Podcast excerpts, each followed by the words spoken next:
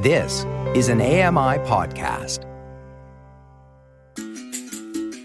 Welcome to Voices of the Walrus on A M I Audio, where professional readers give voice to articles from Canada's best general interest magazine.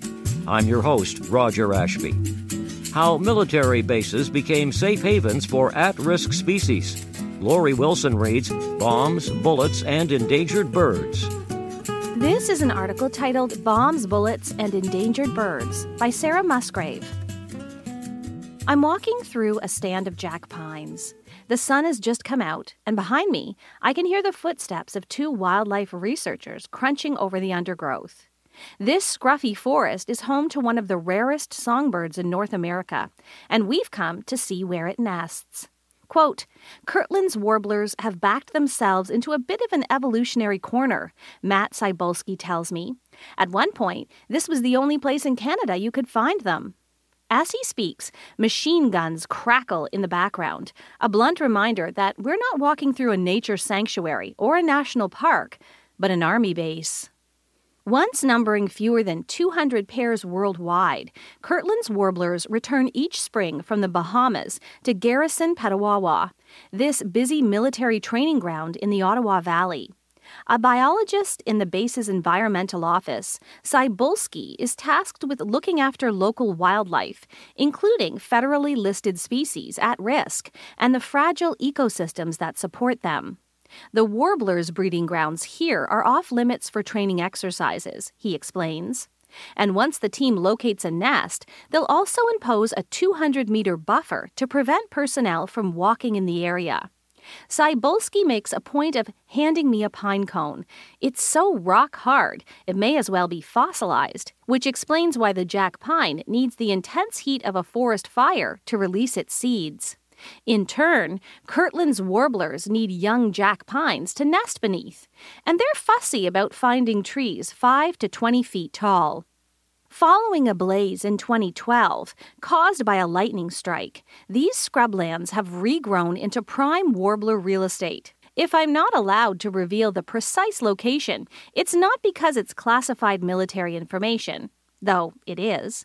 But because people have been known to trespass to lay eyes on those gray and yellow feathers. Quote, a unicorn species for birders, Cybulski says, eyes twinkling under his baseball cap. Scenes like this are playing out at Canadian Forces bases nationwide. With tens of thousands of square kilometres at its disposal, the Department of National Defence is one of the largest federal landowners after Parks Canada. With expanses of forest, grassland, and coastline maintained as naturalized training areas, plus restrictions on public access and development, these properties have become a haven for everything from threatened wood turtles to free-roaming herds of pronghorn to Garry Oaks. As counterintuitive as it sounds, the regime of disturbances associated with military training creates prime conditions for certain species. Tank treads tearing up the earth, bombs leaving craters, and planned fires for vegetation management are the kind of short-lived destruction that mimics much-needed natural cycles. Military operations, and certainly wars, are damaging to landscapes. But the D N D has, quietly and inadvertently, become an unlikely steward for ecological preservation. Garrison Petawawa looks like a classic wilderness postcard.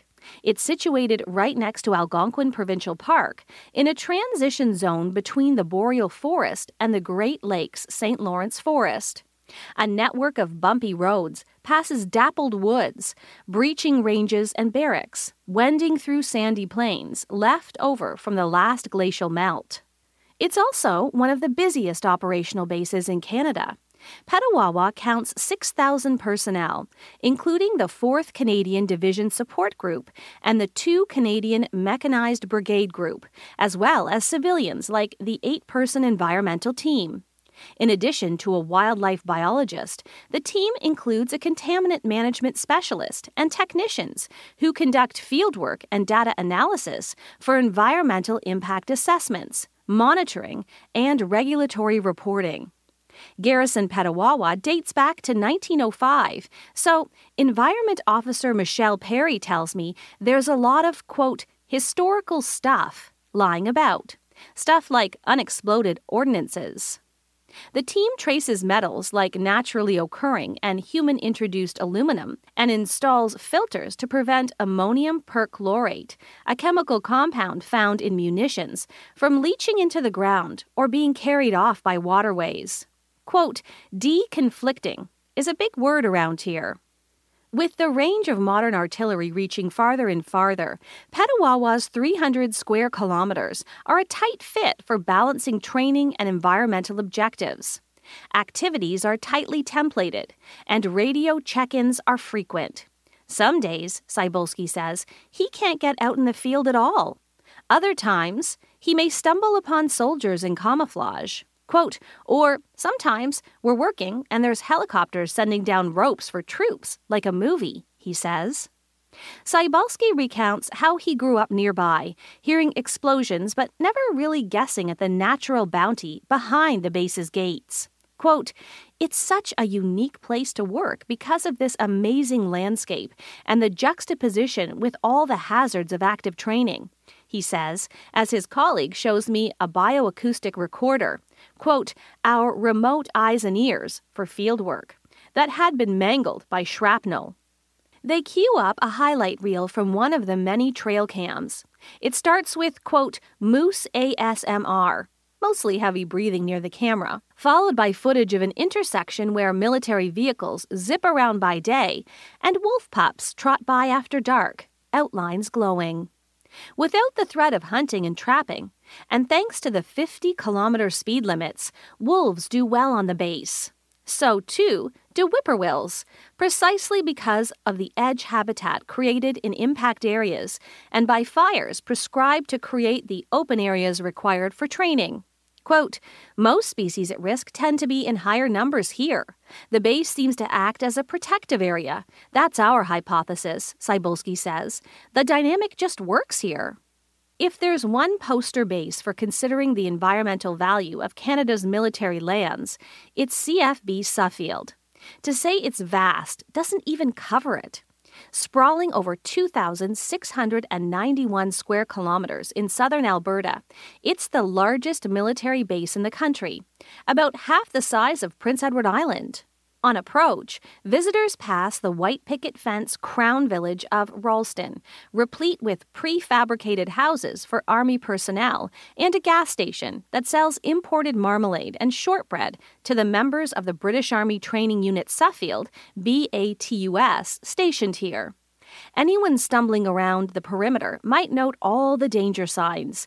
Quote, keep out, there are bombs inside, they can kill you. Or wonder what the scientists in the Defence Research and Development Canada building are testing out on the experimental proving ground. From the outside, Suffield looks like any other no-go zone, but it's got one of the biggest blocks of non-commercially developed mixed grassland left in the country. Due to human activity, agriculture, and resource extraction, native prairie is harder and harder to find. What's so special about Suffield is that part of it, four hundred fifty-eight square kilometers on the eastern side, was designated a National Wildlife Area, N W A, in two thousand three. There are now fifty-seven such federal lands set aside for conservation, research, and interpretation, and this is the only one managed by the D N D, rather than Environment and Climate Change Canada. As a refuge for at least one thousand one hundred plant and animal species and thirty species at risk, burrowing owls, Ord's kangaroo rats, prairie rattlesnakes, Sprague's pipit. In terms of biodiversity, there's nothing comparable at this latitude. Any larger national parks are way further north. Quote, when I say I work on a military base, people are surprised it's a wildlife-related job, says lead range biologist Amy Moores, greeting me at the single-story Range Sustainability Section office. This week, she's on a high from successfully relocating a ferruginous hawk's nest from near a power pole to an artificial nest platform, mitigating the chance of electrocution. These hawks would have once nested in bison bones. Prairie birds make do. Bison, fire, erosion, and storms are the story of this ecosystem. Massive herds of ungulates used to tromp around, ripping the ground to bits, giving the land what it needed. Today, Army operations reflect some aspect of that evolution. Off-road trafficking and controlled fires tear things up, resulting in different heights of vegetation and quantities of litter that create different habitats. Quote, by creating some heterogeneity, you're benefiting multiple species, Moores says. For example, Ord's kangaroo rats, springy, long-tailed rodents, need open, sandy conditions for their burrows, and they're part of the food chain for raptors and snakes. The sparrow-like McCown's longspur also needs the kind of sparsely vegetated areas that can result from regular troop maneuvers. Quote, we're almost tripping over them in summer, Moores says, noting that some species actually do better in the active maneuver training areas than they do in the protected N W A. Knowing how much disturbance is enough seems like both an art and a science. At his desk, Ben McWilliams shows me how a geographic information system and remote sensing are used to monitor a base of this size. Different colors on his digitized map represent different densities of vegetation, and each pixel has a rating value of healthy to not healthy. With the approval of the base commander, fires are set along established roads to create a wider swath with low vegetation. Researchers do some prescribed burns in the N W A to destabilize the dunes and get them back to the active open state that dusky dune moths, K-rats, and certain plants need. Quote, we don't want to unfairly assess fire damage because burns can be healthy, he notes. Color-coded heat maps like these are key tools for communicating range health concerns to base commanders, who rotate out every couple of years. The thirteen-member team's recommendations could be spatial, using a new access road to a training site to give the land time to recover, or temporal. During mating season, avoid sharp-tailed grouse mating grounds called L E Cs, quote, nightclubs for dancing, McWilliams explains. It can be more cost-effective for the military to rejig a location or reschedule an activity than to push an area past the point of no return. For the Army to create realism in training, it needs to maintain vegetation. Once a spot becomes a dust bowl, it's almost impossible to get it back. The shared goal is to promote natural recovery instead of active reclamation. Prairie, heal thyself. That sounds simple enough, but Suffield's full land management matrix is a head-exploding emoji waiting to happen. Visualize the back of your hands. The skin represents the thin layer of fragile prairie topsoil. We're talking centimeters thin. Any blemishes are buffer zones for species at risk. Your knuckles are Army infrastructure, some nineteen villages and eight hundred other training assets belonging to the Canadian Armed Forces, but mostly to the British Army, the main tenants since nineteen seventy-two. Give some room to the N W A, which comes with its own set of regulations and prohibition on active training, and put aside an area for defense research. This is also cattle country, so overlay some fleshy areas for grazers moving livestock around different pastures. Finally, underneath it all are veins, purple squiggles representing approximately seven thousand kilometers of below-ground oil and gas lines, and twelve thousand wells. The provincial government owns the mineral rights. The federal government manages the surface. It's complicated. And with all these overlapping purposes, potentially at cross-purposes, come different pieces of legislation. The National Defence Act, Species at Risk Act, Canada Wildlife Act, Soil Conservation Act, Migratory Birds Convention Act, to name just some. The biggest challenge for everyone on base is respecting the primary mandate of the base as a place for training while ensuring all the regulations and external interests are met. Prairie is a big picture landscape.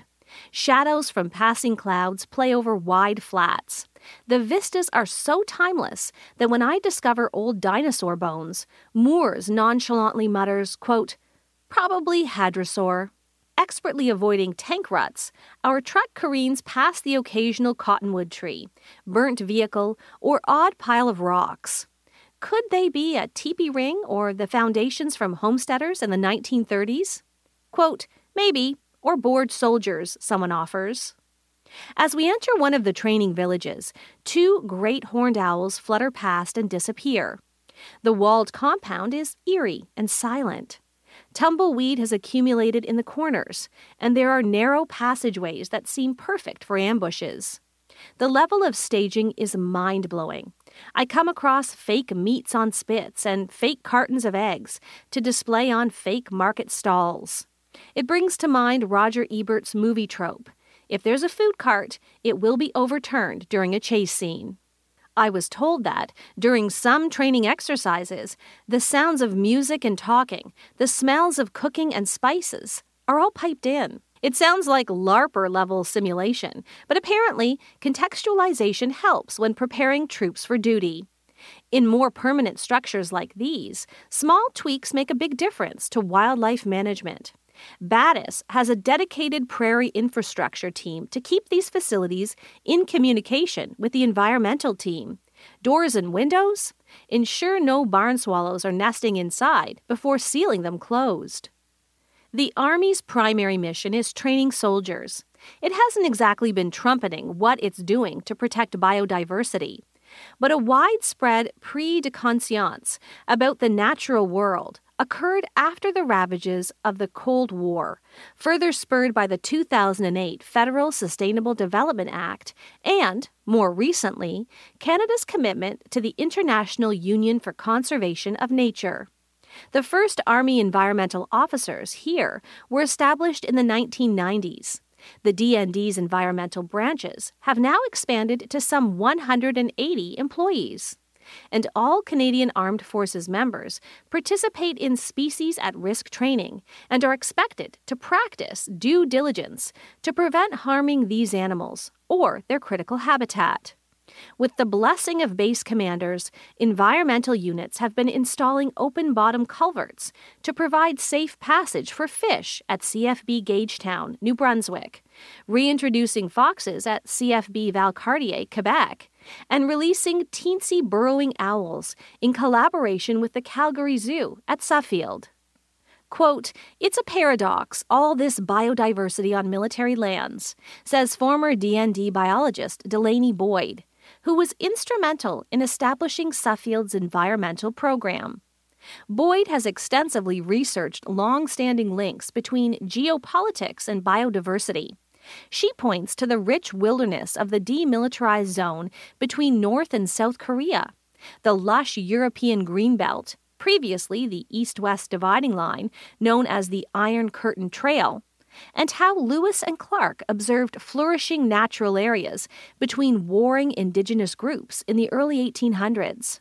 She thinks it's time to more fully integrate Canada's military training lands into the national conservation agenda, with one hundred thousand square kilometers of land used by armed forces globally, countries are taking stock as they seek to meet international targets. Canada, for one, has committed to conserving twenty-five percent of its lands and oceans by twenty twenty-five and thirty percent by twenty thirty. One marker in the march toward that deadline is a relatively new designation known as O E C M, or Other Effective Area-Based Conservation Measures. It recognizes places whose primary purpose is not conservation, but where long-term protection of ecosystems, habitats, and species is nevertheless working. Added to our system of various N W As, national and provincial parks, Indigenous-managed conservation areas, and private refuges, one thing that's not endangered in all this is acronyms. In March twenty nineteen, a large portion of C F B Shiloh in Manitoba was declared Canada's first O E C M, though a wider push hasn't yet gained traction. However, a D N D spokesperson did say that, quote, as part of the greening government strategy objectives, the department will be examining other areas within other bases, wings, or formations that may meet O E C M criteria. On one of my days at Suffield, Moores takes me to meet rare plant researchers Ron and Kathy Linowski. Grasslands are a lot of, quote, same, same, until you look more closely, and it all goes from macro to micro pretty fast. Quote, we speak botanical, they joke, tossing out Latin names while we amble along riverbanks, sand dunes, and tufty hills. It's not just, quote, grass. It's eyebrow grass, blue grama, prairie wool, rough fescue, and needle and thread grass, which glints in the sunlight. There's also crested wheatgrass, first introduced in part to feed livestock, but which seems to be in the process of dominating the native species. They show me small-flowered sand verbena, smooth goosefoot, wormwood, a key compound in absinthe, and even some delicious prairie cactus. My personal favorite, skeleton weed, which does photosynthesis with its stem because it has no leaves. But the rarest of the rare is tiny cryptanth, a bristly annual that only occurs within a few kilometers of water and needs periodically disturbed soil to germinate. Quote, you're looking at a plant that only twenty people have seen, Ron estimates, adding that when he started searching for it, nobody he asked had even seen it. Quote, doing our work out here, it's like the Canadian Serengeti, with all the pronghorn, elk, and mule deer, Kathy says. Once a rattler draped himself in a sagebush like a Christmas garland and watched us for hours. We find our way back to their vintage four by four and lurch off toward the gate. Ron stops to spray the vehicle's underside with water. Quote, don't want to start a grass fire, he says. Whole thing can go up in flames. Classic rock is playing on the radio, and the sun is going down over the plains. Quote, look, over there, pronghorn. Moores points through the window to a sprinting horned animal. Quote, no, look here, false buffalo grass. Ron gestures to a plant in the ditch. It's a fauna versus flora moment, and a lesson that we often only see what we are looking for.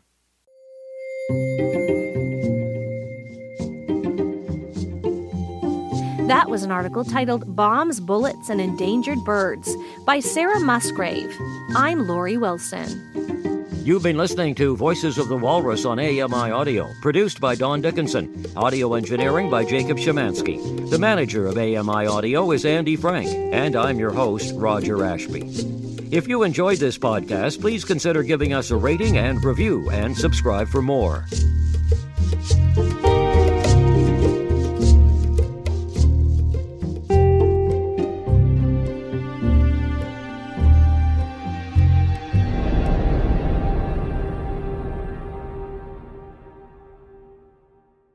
Hi, I'm Jenny Bovard. Join me monthly for Low Vision Moments, where I speak with awesome guests about some of the amusing things that happen when you're blind or partially sighted. Watch on YouTube or download Low Vision Moments from your favorite podcast distributor.